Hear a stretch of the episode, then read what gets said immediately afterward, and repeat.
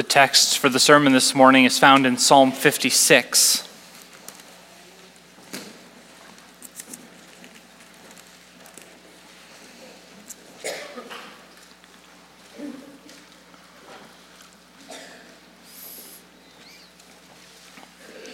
Psalm 56, we're going to read the entire psalm together.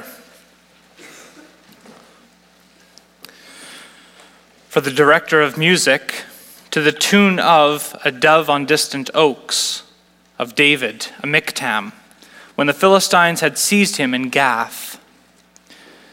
Be merciful to me, O God, for men hotly pursue me. All day long they press their attack.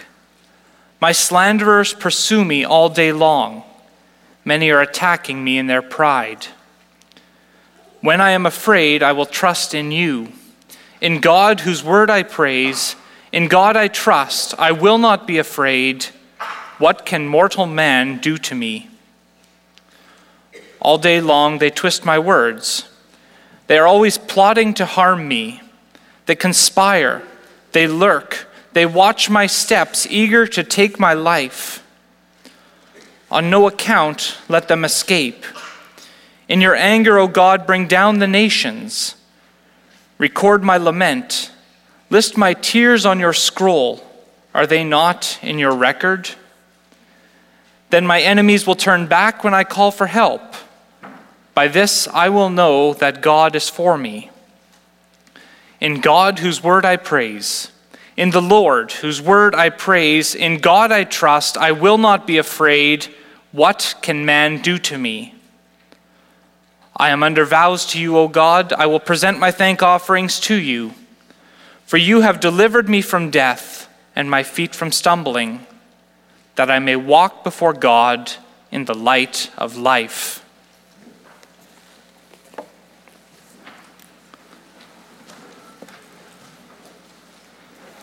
Then, after the sermon, we'll sing together in response the first two stanzas of this psalm, Psalm 56, the stanzas 1 and 2.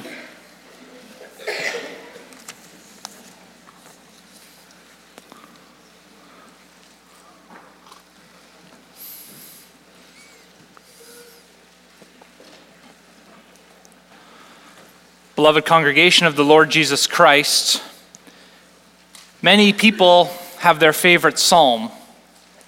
It can be a psalm that's encouraged them, it can be a psalm that's comforted them at a specific time in their life, or it can simply be a psalm that, that really points out the majesty of God and it leaves a deep impression on a person.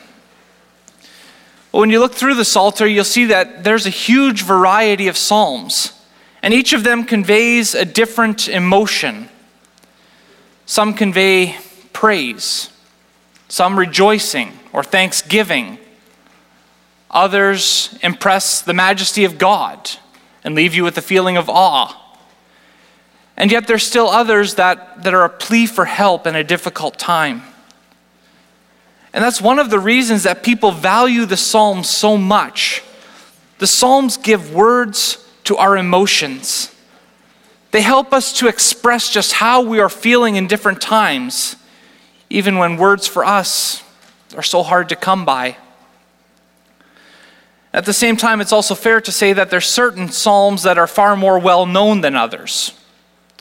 Psalm 56, it's not an unfamiliar psalm, but it's not the most popular psalm either.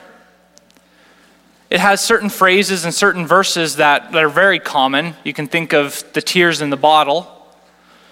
Or perhaps there are some people that know Psalm 56 simply because we sing it to the same tune as Lord's Day 1, hymn 64 in our book of praise. But as we're going to see this morning, just standing by itself, Psalm 56 is a very rich psalm for God's people. It identifies a struggle that is common to every person. It's that struggle between fear and trust. There are times in our lives we experience a tremendous amount of fear. We don't know what to expect. We don't think that the outcome of a situation is going to be good for us in any way whatsoever, and we don't really know what to do about the situation. Fear can be a very crippling thing. And when we're afraid, we can often make decisions that make a situation even worse, simply because we panic. We don't know what to do. But we're also not living in fear for our entire life. There are also times where we have that sense of peace.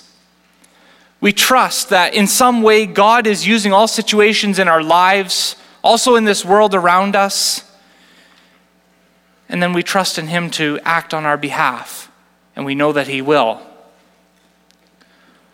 Psalm 56, it shows just how close fear and trust really are. And so this morning I bring you God's word with this theme When I am afraid, I will trust in you. And we'll see two things. First, we'll see the reason for being afraid. And secondly, we'll look at the reason to trust. Well, as you note from the little script above the actual psalm, Psalm 56 is one of those psalms from which we know the historical context in which it was written. That's what we read about in 1 Samuel 21. David had fled to Gath as he was fleeing from Saul. But things didn't go well there for David because at some point the Philistines had seized him and they had arrested him. Well, we have to wonder why, why would David flee to Gath, of all places? After all, if there was ever a place in that entire world that David would not be welcome, it would be Gath of the Philistines. Yes, certainly the Philistines were the mortal enemy of the Israelites at that time. But it wasn't that long ago either that there was a significant event that took place in the history of Israel. It's the event we find in 1 Samuel 17. All the children here probably know that event as well. David kills Goliath the giant. Well, Goliath was from Gath. Goliath was their hometown hero, and David had killed him. So, what made David think that the Philistines would simply welcome him with open arms in their city? Well, Scripture never gives us the reason David went to Gath, nor does it give us a judgment on David's actions. It simply tells us that when David went to Gath, the Philistines seized him there and they likely held him under house arrest while they decided what to do with him. And as we know from 1 Samuel 21, David pretended to be a madman, and so Achish wanted nothing to do with David. And at that point, David left Gath and escaped to the cave of Adullam. Well, it was sometime during this event that David wrote Psalm 56. We don't know when exactly, but he put his emotions into words expressing exactly how he felt during this entire ordeal. When David was seized in Gath, he knew that his life was in danger. This was no small matter at all, beloved congregation. David had slain the champion of Gath. David was the pride and joy of all Israel. He was the one about whom the Israelites sang their songs of victory. This was now the perfect opportunity for the Philistines to take revenge on their enemy. But we also have to remember that it wasn't just the Philistines that wanted to kill David. His own king wanted to as well. Saul had made it perfectly clear that he wanted David out of the picture entirely. There was no place at all that David was really safe. He was a fugitive constantly on the run. And now he was in the hands of his enemies. And all these things combined are exactly what we find in Psalm 56. If you look at verses 1 and 2 of that psalm, it reminds us of those ways that Saul continually was going after David. Two times in these verses, David says that he's being pursued or he's being hotly pursued. And literally, the word that he uses both times can mean to pant after.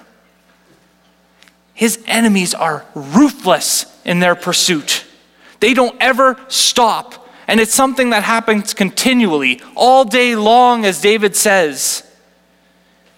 He is continually running, running, running because he knows that if Saul were to catch him, his life, humanly speaking, would be over. And the same thing is also true of the Philistines and their constant attacks. We find that described a little more in the verses 5 and 6 of our psalm. And again, there's an emphasis on the continuity of their attack. It happens all day long. And what do they do? The Philistines are continually twisting his words, giving everyone else a negative perspective about David. They continually attack his reputation, but they go further. Verse 6 says that they conspire against him, stirring up trouble for him wherever he would go. And they're constantly watching him. They're lurking in the shadows, spying on him, and they're waiting for that one moment when they can attack him and put an end to him. Wherever David turns, he stands on the brink of death. And then, because of this, all because of all these circumstances in his life, David is afraid. We find that in verse 3 of Psalm 56. Yes, that verse, it gives the response of David to his fear but there is a straightforward confession there that David is afraid. And that's not a confession we can overlook either. Because he doesn't try to hide his fear from anyone. Instead, he puts it out there in the open for everyone to see. David, who is he in our eyes? When we think of David, who do you think of? He's the man after God's own heart. He was the one who was anointed to be the king over Israel. David was the man who slayed, who killed Goliath. He was the man who killed the lion. When we think of David, we have this great heroic picture. Well, that hero, he's afraid. And the reason he is afraid is that he knows that standing by himself, there is no hope. There are too many enemies attacking him.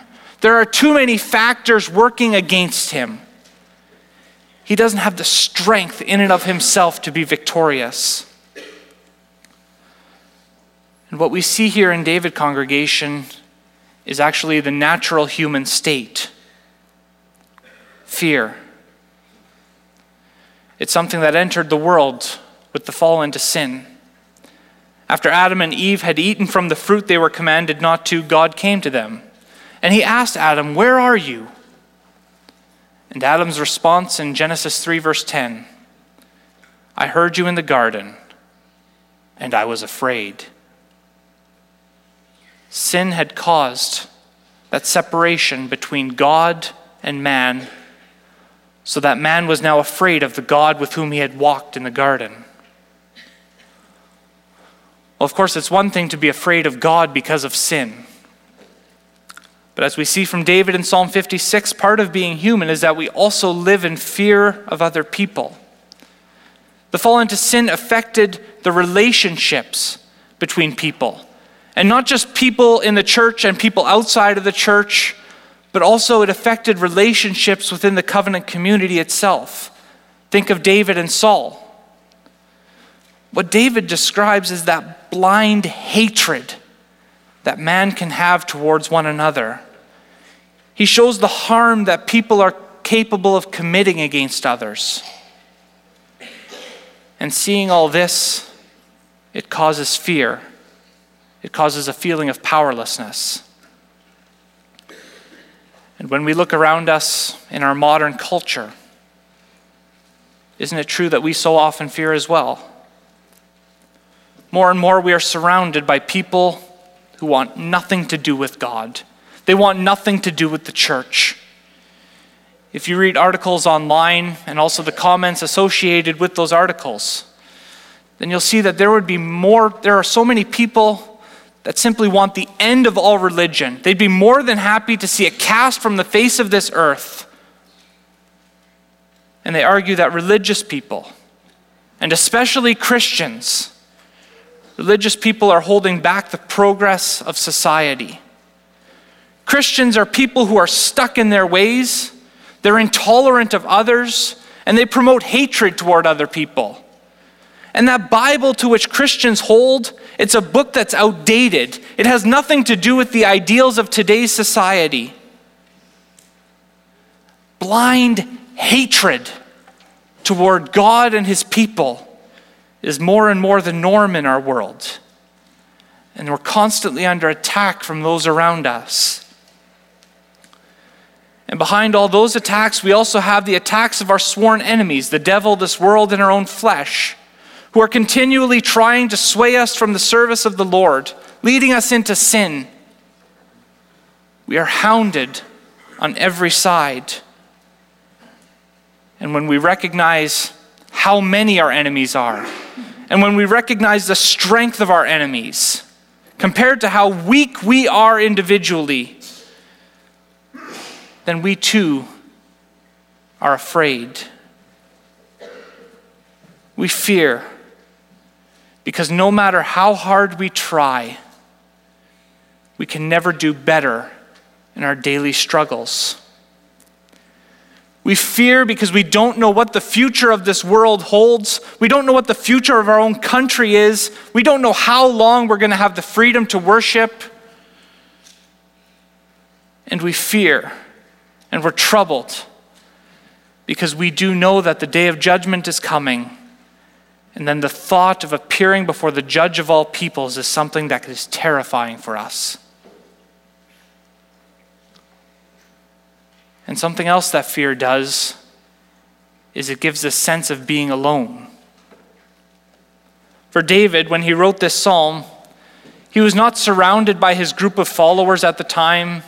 He didn't have his family there to support him. David was all by himself.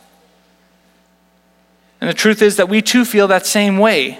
Even when we are surrounded by our family, even when we have the communion of saints all around us, we still feel distant from them.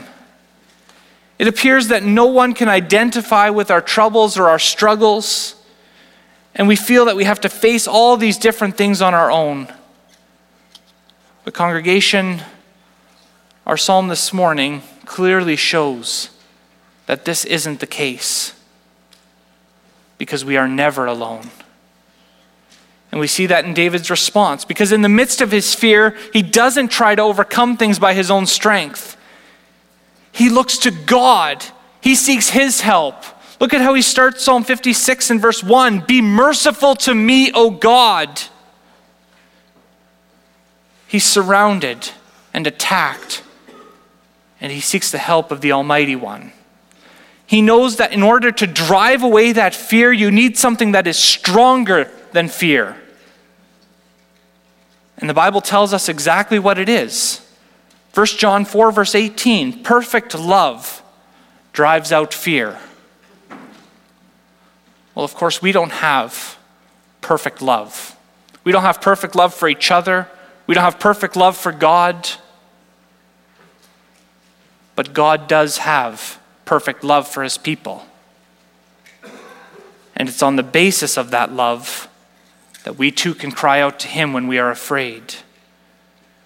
When we face the attacks of our modern culture, when we face the attacks of all our sworn enemies, don't look deeper inside yourself. Look to the one who loved you so much that he gave up his only son for you. Look to your Savior who offered himself as a sacrifice for your sins because he loved you so much. And know that in all circumstances of your life, he is able to sympathize with you. Living here on this world, Jesus Christ was tempted in every way, just as we are.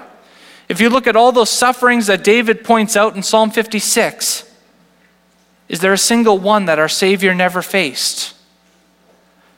The Pharisees and the teachers of the law, they were continually taking his words, twisting them, trying to give Christ a negative reputation among the others, trying to trap him in what he said. And how often weren't those same people trying to put Christ to death? If anyone knew what it was like to be surrounded by enemies, it was Jesus Christ, and he, tr- he too could be troubled by things. Just before he went to the cross in the Garden of Gethsemane, it says in Matthew 26, verse 37, that our Savior began to be sorrowful and troubled. He knows what it's like to face all these different fears and anxieties. And he shows us from his example what we are to do in these times. And that is pray. Bring your pleas before the Lord. Ask him to give you the strength that you need. And find that strength from the one who is sympathetic to your weakness. And it sounds like it sounds like too simple of a response. Something that's far too easy. But as David says in Psalm 55, verse 22, cast your cares on the Lord, and he will sustain you. By looking to your Lord and Savior, you have every reason to trust going forward.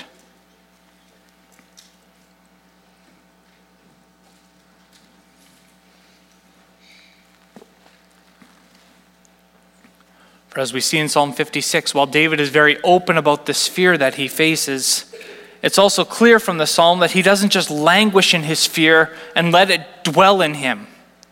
Instead, he says in verses 3 and 4 When I am afraid, I will trust in you. In God, whose word I praise, in God I trust, I will not be afraid. What can man do to me? And he says something very similar also in verses 10 and 11. There's no doubt about it, congregation. Fear is a crippling thing. But the cure for fear is not looking deeper inside yourself. Certainly, those heroes that the world has. They're men and women who, in the face of all adversity, they looked inside themselves and they found the courage and strength to face their problems. That's the hero of the world. But the only real cure for fear is faith. It's perfect love that drives out fear, but it's faith by which we cling to that by which we cling and claim that perfect love of God. It's focusing on who God is. It's focusing on what God has promised. And then it's viewing all opposition in contrast to God. And when David does this, he confesses with confidence, I will not be afraid. And in the face of all his circumstances, this is a stunning confession of faith. And it's based really on two things that he describes. First, it's based on who God is the Almighty Lord of heaven and earth, the creator of all things. And then, in comparison, who are all these enemies, really? They're mortal men. Men who can do a tremendous amount of harm for him, yes. But they are men who can only do as much as God will allow them to. God's still in control, even when all those enemies are surrounding us. And the second reason for David's basis, even with all those enemies surrounding him, he had God's word and God's promises. God had promised David that he was going to be king over Israel. And David had complete confidence that God would bring that promise and make it the reality. The Lord does not make promises and then simply forget about them or ignore them. He carries them through. And it's through faith in God's word, it's faith in God's character. That's how David found certainty in the midst of his fear. And then it's on that basis that he makes some beautiful claims about what God does for him in the midst of his struggles. We find those claims in verses 7 and 8, perhaps the more popular part of this psalm. In verse 7, he prays for God to bring down the nations in anger. And here the word nations is better translated as peoples, as in all those peoples that were continually surrounding him and attacking him. Well, when we hear a prayer like that, for God to destroy the peoples in his anger, it's something that's uncomfortable to our modern ears. Something, something doesn't sit well about such a request. But we have to remember that this is not a prayer of David that's being made in anger. It's a prayer that's based on God's own promises. God had promised David he would be king. God had promised all his people that he would protect them in their time of need. And it's on the basis of these promises that David cries for the defeat of all those around him who attack him. Not so that he can be avenged, but so that God's plan can continue to move forward. And those beautiful things that God will do continue in verse 8. David prays that God will record my lament, actually, record my wanderings. For as a fugitive from Saul, David was at a stage of his life he no longer had anywhere that he could settle down. He no longer had a permanent home. He was at a time where his home was the wilderness, wandering around, finding refuge in a foreign nation for a short time. And yet he could know that in the midst of all these wanderings, the Lord would never forsake him. Instead, God would record them all. But not only his wanderings did God count, he also took note of all those tears that David shed in his fear.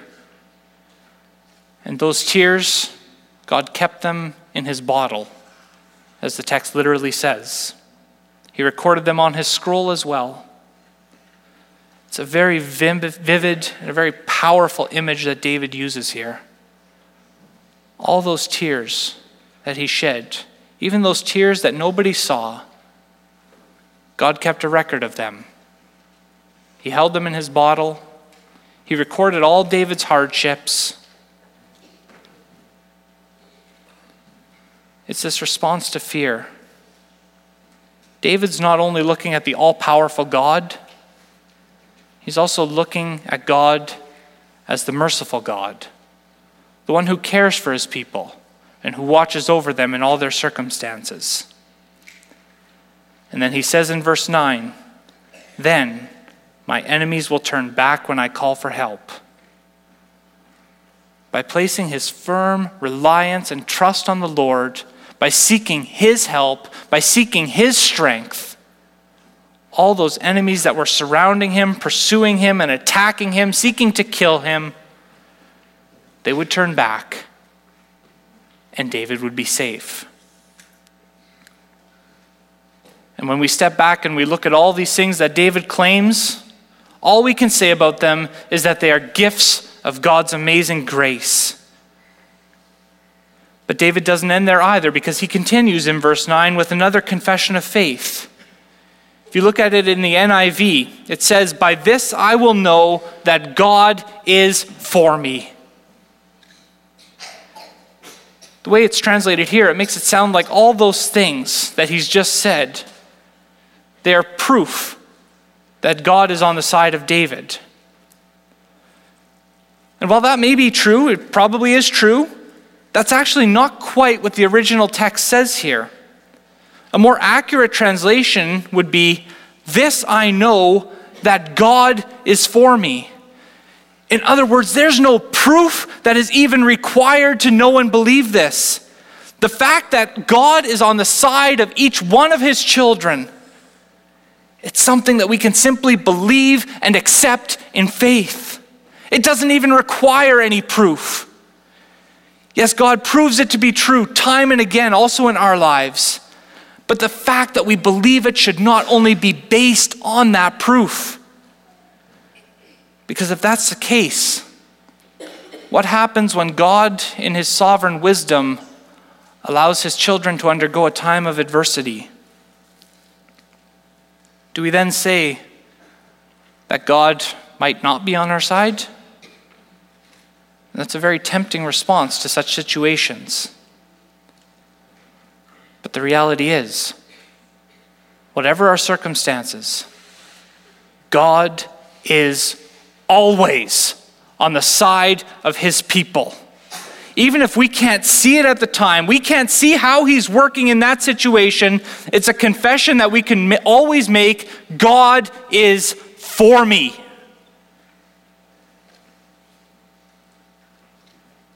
There's some very familiar language here. Perhaps you've recognized it. Because the Apostle Paul says something similar in Romans 8, where in verse 31 he asks, If God is for us, who can be against us? If God is on your side, who can be against you? And then he puts everything into perspective as well. In the following verses, he says that God has already given up his only Son, the greatest gift that he had to offer, so that through him you may have life. And since he's gone that far already, what is there that God would hold back? What is there that could ever come between God and his people? The only possible answer to that question is nothing. There's no person, and there's no force in all creation. Because we belong to Jesus Christ, who has purchased us with his own blood. And yes, in this life of sorrows, we together with all God's people will face constant attacks. Attacks that drive us to fear time and again.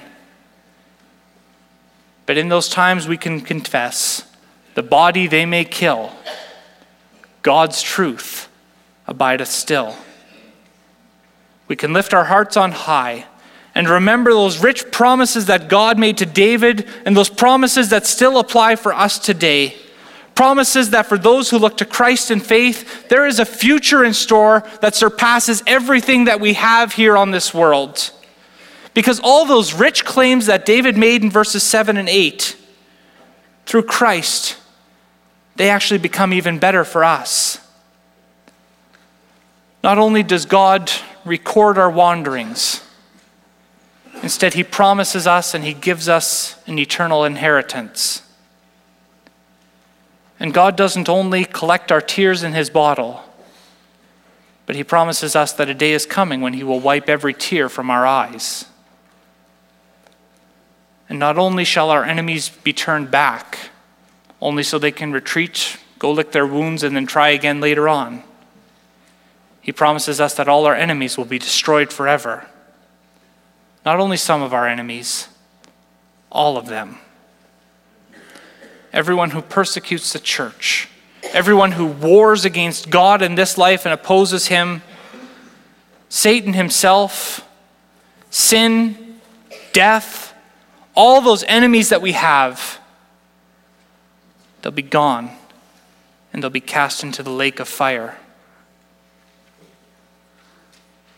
Well, that confession of faith in verses 10 and 11, it would have been a perfect place for David to end that psalm.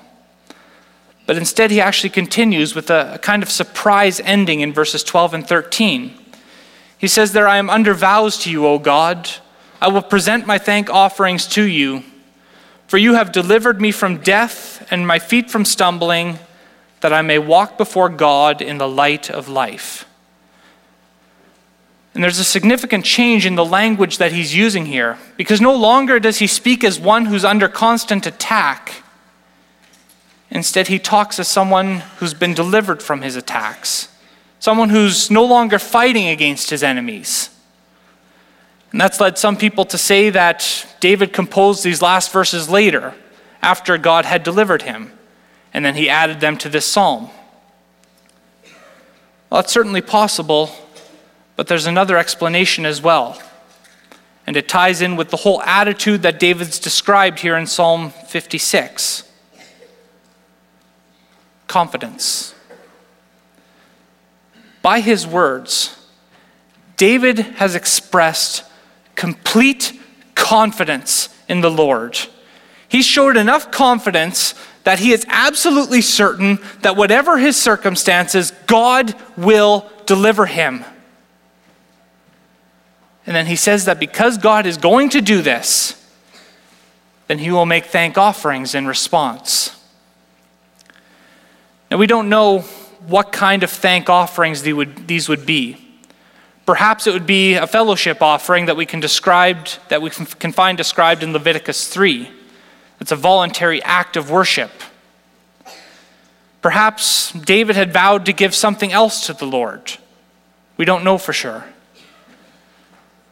But the actual practice here is not the point. Instead, there's the principle that we have to see. God is going to deliver David from death, and he will respond in thankfulness.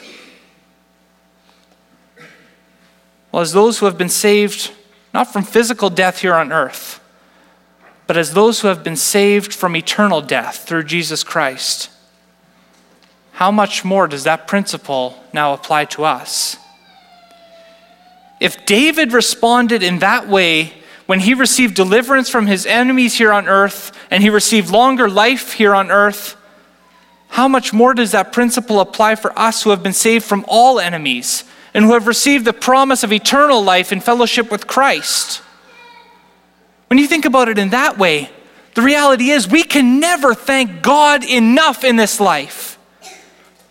As the psalmist asks in Psalm 116, verse 12, how can I repay the Lord for all his goodness to me? We can't. But he does tell us how to start. If you want to show love and thankfulness for God, live in faith and obedience before him. Serve him with every part of your life.